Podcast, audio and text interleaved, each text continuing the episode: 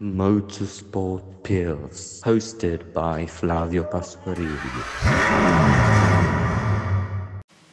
Buongiorno, buongiorno, questo come tutte le settimane è Pillole di Motorsport, il vostro podcast settimanale che parla di qualsiasi cosa che abbia quattro ruote. Io sono Flavio Pasquarello, sono il vostro presentatore. Ah, l'ho fatta tutta di un fiato, non so come mi sia uscita di fare questa introduzione così di botto, vabbè. Eh, ne abbiamo già parlato, sono Flavio, sono il vostro presentatore, benvenuti in queste pillole di Motorsport e niente, prima volta che non sono in live, mi dispiace, ma era una cosa, un cambiamento che mi sentivo di fare prima che eh, insomma andassi dentro ora che è iniziata la scuola. Però insomma eh, sembra che tutto quanto stia andando bene, quindi per ora non ci lamentiamo. Spero soprattutto che voi abbiate guardato la mia pagina Instagram, eh, vi invito a cercare la pagina Instagram di GP Sim Racing sul quale andrete a vedere tutte le novità che posteremo riguardanti il podcast, riguardante tutto quanto. E eh, se voi avete ascoltato saprete anche che eh, ho postato una nuova... Mh, ho postato un nuovo programma settimanale che si andrà ad attivare da ieri è già stato attivato e andrà per tutto il mese di ottobre. Sono molto fiero perché più o meno mi sono riuscito ad organizzare per portare più o meno 3, du, minimo du, dalle, dalle 2 alle 4 volte a settimana contenuti e quindi sarà sicuramente qualcosa di nuovo. Ma partiamo con il primo argomento di oggi. Allora, primo argomento di oggi, partiamo proprio con una notizia calda, fresca, fresca di giornata Honda ha deciso di lasciare la Formula 1 dalla fine della stagione 2021. Beh, questo è stato sicuramente un annuncio che nessuno si aspettava, Honda non ha nemmeno specificato i suoi moto- motivi. Uh, voglio specificare il fatto che uh, la Honda sia produttore di power unit per il gruppo Red Bull, quindi Red Bull Racing e Alfa Tauri sono stati produttori di Power Unit per questo, questo gruppo insomma dal 2018 dopo che ci fu il uh, divorzio con la Renault che secondo me ora è anche quello più gettonato per riporter, ritornare a portare le nuove Power Unit sul Ren, uh, sulla Red Bull. Un matrimonio tra Red Bull e Renault molto felice, tant'è che la, tutti i loro campionati, tutti i campionati vinti da Red Bull sono stati vinti uh, da Sebastian Vettel appunto con, uh, col motore Renault. Quindi diciamo che uh, si potrebbe ritornare anche perché Renault dal 2021 non avrà più clienti ma sarà sola perché la McLaren ritorna con il motore Mercedes. Ricordiamo che McLaren prima di passare all'attuale motore Renault eh, faceva, aveva un motore Honda e diciamo che eh, l'avventura non è andata così tanto bene. GP2 Engine GP2 um, ehm, vabbè, lasciamo, lasciamo stare Fernando Alonso che diciamo sarà un po' non so se triste o felice però però Dico solo che potrebbe portare tantissime novità in Formula 1. Io sono sicuro che la, questa notizia porterà tante, tante novità. Uh, fu sicuramente, molto probabilmente, i motori torneranno ad essere i motori Renault uh, perché è semplicemente impossibile vedere la Red Bull con i motori dei suoi rivali, cioè motori Ferrari e motori uh, Mercedes, anche se ora la Ferrari sta giù, comunque motori Uh, motori Mercedes soprattutto, cioè non, non, credo proprio che Red Bull voglia passare con dei motori Mercedes, ma perché per una questione proprio etica e di competizione. Quello che vorrei sarebbe un nuovo produttore di power unit in Formula 1, cosa che sarebbe molto molto difficile data la complessità delle power unit ibride attuali, però, però perché non un ritorno di Cosworth? Una cosa che apprezzerei tantissimo, un ritorno di Cosworth in Formula 1 perché sarebbe veramente, veramente un colpo di scena impensabile, soprattutto perché Ford si è sorto dalla corsa automobilistica da un po' di tempo, dato che ormai produce solo la Ford Mustang eh, GT4, ma nessun altro auto da corsa vera e propria. Uh, perché non, non, non, credo sia possibile che ci siano motori Mechachrome che sono quelli che producono le, i motori in Formula 2 e in Formula 3 perché non hanno le attrezzature per una power unit ibrida Uh, motori Gibson eh, non ne sono molto sicuro, cioè l'unico fornitore uh, di motori per la categoria LMP2 Aleman, anche una cosa che io non credo, non credo molto sia possibile, o addirittura motori JDS, eh, mi sembra sia JDS l'acronimo, eh, in, cioè che sono famosissimi produttori di V10 ma non, non, hanno la tecnologia per creare una power unit Formula 1 perché ricordiamoci che le power unit attuali sono talmente complesse che eh, comunque hanno bisogno di tantissima tecnologia visto che non si tratta di creare il motore un'unità a combustione interna in sé bisogna sviluppare anche tutta quella parte a, che c'è attorno eh, come per tutta la parte ibrida che si usa tutta la centralina che viene utilizzata. Perciò secondo me sarà un qualcosa di molto molto difficile. Si potrebbe rivedere un Alfa Tauri di nuovo con motori Ferrari come era all'inizio Toro Rosso quando è stata ereditata la Minardi, anche se la vedo molto difficile date le bassissime prestazioni del motore Ferrari ultimamente. Eh, però insomma io fantasticherò un po' e penserò un po' a cosa sarebbe cosa potrebbe succedere, insomma, finché Christian Horner non darà la decisione, insomma, ce ne vorrà un po' perché penso che ce ne vorrà almeno altri sei mesi, cioè io penso che una decisione ufficiale verrà data verso penso la primavera di quest'anno o proprio inizio estate di quest'anno perché se la prenderanno con calma come hanno fatto l'ultima volta però, insomma, io voglio sapere le vostre opinioni. Scrivetemi su Instagram, scrivetevi sul forum, mandatemi una mail, qualsiasi cosa. Uh, voglio sapere le vostre opinioni sulla, sul fatto, vorrei sapere le vostre opinioni sull'accaduto. E soprattutto vorrei capire un po' quello che potrebbe essere il futuro della Formula 1 e quello che sarà questo grande cambiamento per uh, Red Bull Racing che dall'anno prossimo già si vedrà in una brutta situazione data la partenza di Aston Martin per la creazione appunto di un team proprio perciò devo dire la verità che questi saranno periodi molto molto difficili per la Red Bull gli, spero, gli augurerò solo un, diciamo un in bocca al lupo e la speranza che questo possa, possano uscirne ancora più forti con un'auto ancora migliore ma ora a seguire parliamo di un evento che è accaduto sempre la settimana scorsa, questa volta leggermente più vecchio. Parliamo del Gran Premio di Russia 2020, vinto da Val...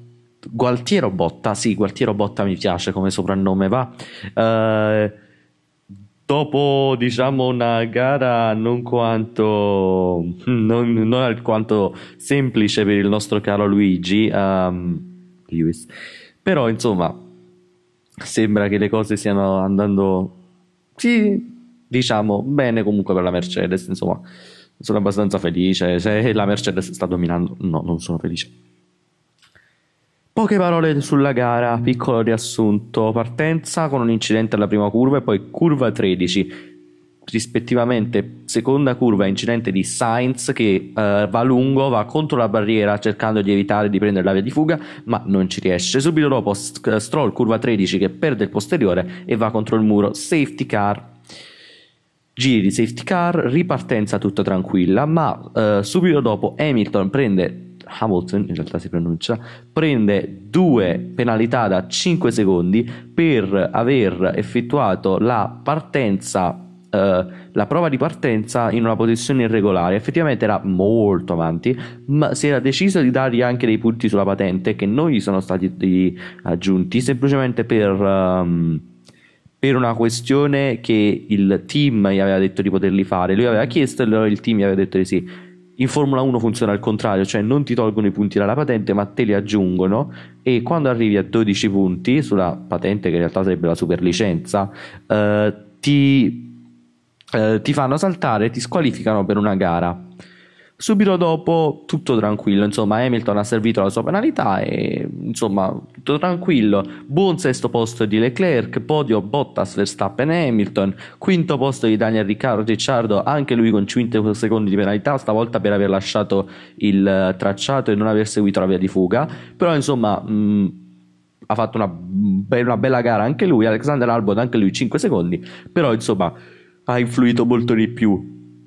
Se vogliamo andare ai voti, andrei a mettere un bella, una bella A, uh, un bel 9 a Bottas e 9 a Hamilton, 10 a Verstappen perché si è visto, l'ha dichiarato che proprio non c'era più di passi, però insomma è anche nella media, non lo so, non lo so, Verstappen è un po' così. E 9 e mezzo a Hamilton perché ha fatto un bel rimontone, 9 e mezzo a Bottas pure lui perché ha, ha tirato tutto, tutto quanto, il 10 non lo so se metterglielo. Perez buono, pure a lui 8 e mezzo o 9 meno. Ricciardo 10 e Ricciardo penso 10 dai ha fatto 5 secondi di penalità è andato così bene ma dai sì Ricciardo totalmente se lo merita sto 10 Leclerc anche qui sesto posto 8 e mezzo 9, 9 dai 9 anche lui ha fatto un bel lavoro dai. Ocon nella media Kvyat e Gasly buono 7 e mezzo tendente all'8 Albon uh, non lo so comunque è andato giù 97 secondi in più. Eh, io ci darei eh sì pure lui nella media insomma Giovinazzi buona, buona anche lui 8 Magnus è nella media Vettel purtroppo nella media Raikkonen nella media Norris malissimo 5 malissimo proprio Latifi nella media Grosjean nella media Russell ultimo No, no, George, no. Cioè, proprio no, George. Puoi fare molto di meglio e non capisco perché comunque con una macchina di merda, perché la, la Williams va appena proprio. Però, niente.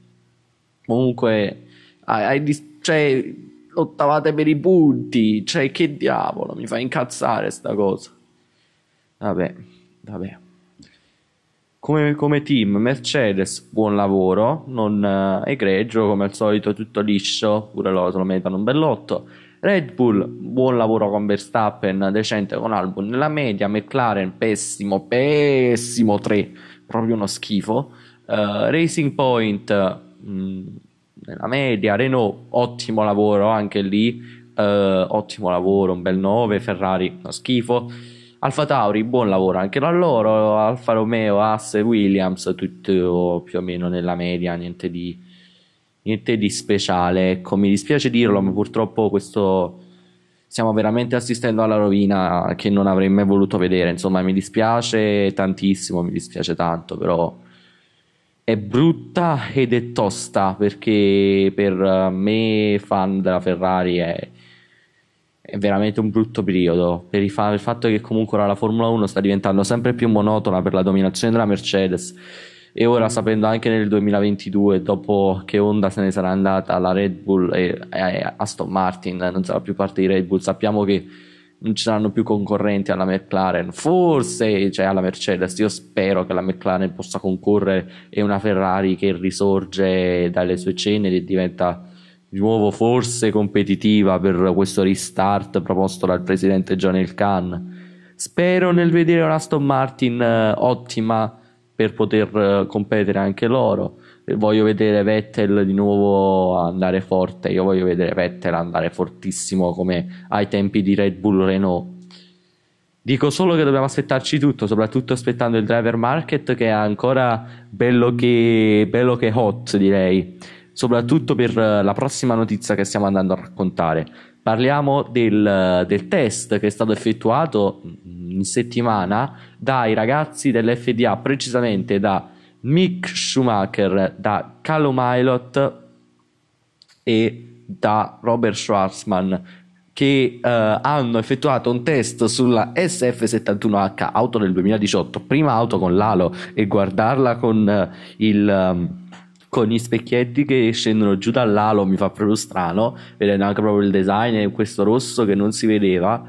E insomma, sul tracciato di Fiorano, tracciato storico per, per la Ferrari, hanno potuto effettuare dei giri di, dei giri di test per vedere un po' di ambientarsi sulle auto di Formula 1 perché Schumacher e Ailot vedre- li vedremo la settimana prossima settimana prossima, sì, settimana prossima al Gran Premio di Eiffel, um, cioè il Nürburgring, che faranno uh, i test in FP1 rispettivamente al posto di Giovinazzi in Alfa Romeo uh, per Schumacher e, e um,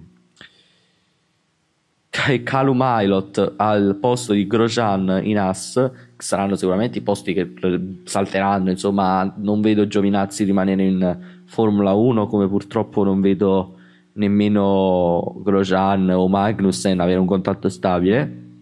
Mentre invece Schwarzman che, il quale questo era il primo test in Formula 1 per lui uh, pensando che uh, Mick Schumacher ha guidato tantissime altre Formula 1 del padre la prima volta però su un'auto ibrida per lui e invece Robert uh, eh, Calum Milot invece, parliamo, scusatemi, Calum Milot ha già effettuato un test a maggio dell'anno scorso a Barcellona eh, con, eh, sempre con la, un, con la, Ferrari per un mid-season testing.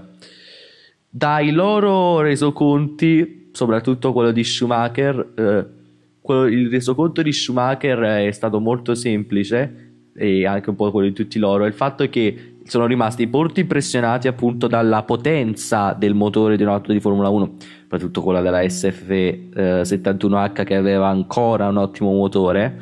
Um, sul fatto che sia, do, la potenza non, non, smetta mai di arrivare, la potenza il rilascio di potenza sia continuo, mentre invece um, sono stati anche impressionati dai, dalla frenata e dal ammontare di lavoro che l'elettronica deve effettuare in questi modelli e soprattutto il fatto che ormai l'elettronica sia protagonista nell'auto di Formula 1 e come cambia insieme alla parte ibrida l'auto di Formula 1 proprio grazie a queste modifiche. Ma soprattutto grazie alla fortissima aerodinamica delle auto attuali che come possiamo vedere hanno veramente una grande velocità in curva eh, io questo che spero è che vedremo questi ragazzini al più presto correre in Formula 1, soprattutto perché dopo aver visto quello che ha fatto Mick Schumacher e per il fatto che Mick Schumacher abbia appunto eguagliato e abbia ricreato alla perfezione la classica, la mossa, diciamo, il cavallo di battaglia di Mai, di Michael, è vero, l'up and under, la classica mossa di sorpasso alla Schumacher, cioè scia sul rettilineo, si esce, si, si fa vedere, si mette pressione, poi si ritorna dentro forzando l'avversario ad andare lungo per poi entrare in curva e incrociare la traiettoria la classica, classica mossa di sorpasso alla Schumacher che finalmente anche Mick è riuscito a far ritornare. E spero che questo sia insomma qualcosa che rivedremo di più perché lo stile di guida mi piace lo stile di guida di Mick piace tantissimo. Uh, insomma spero di rivedere uno che, che, abbia un cognome del genere in Formula 1 al più presto soprattutto per poter esultare eh, per esultare col nome di Schumacher mentre siamo vicini al grande che ora sta attraversando un periodo ancora difficile, ma sembra che comunque si possa forse riprendere. Detto questo, io vi ringrazio della vostra presenza. Uh, il podcast per questa settimana finisce qui. Grazie di tutto, grazie per essere stati con noi. Io vi rimando a tutte le nostre altre piattaforme e uh, vi ricordo di iscrivervi al nostro canale YouTube, seguire il nostro canale Twitch dove comunque ci saranno delle live e soprattutto la nostra pagina Instagram GP Sim Racing dove troverete tutti gli aggiornamenti quasi in tempo reale su qualsiasi streaming o su qualsiasi progetto che stiamo facendo. Grazie e alla settimana prossima.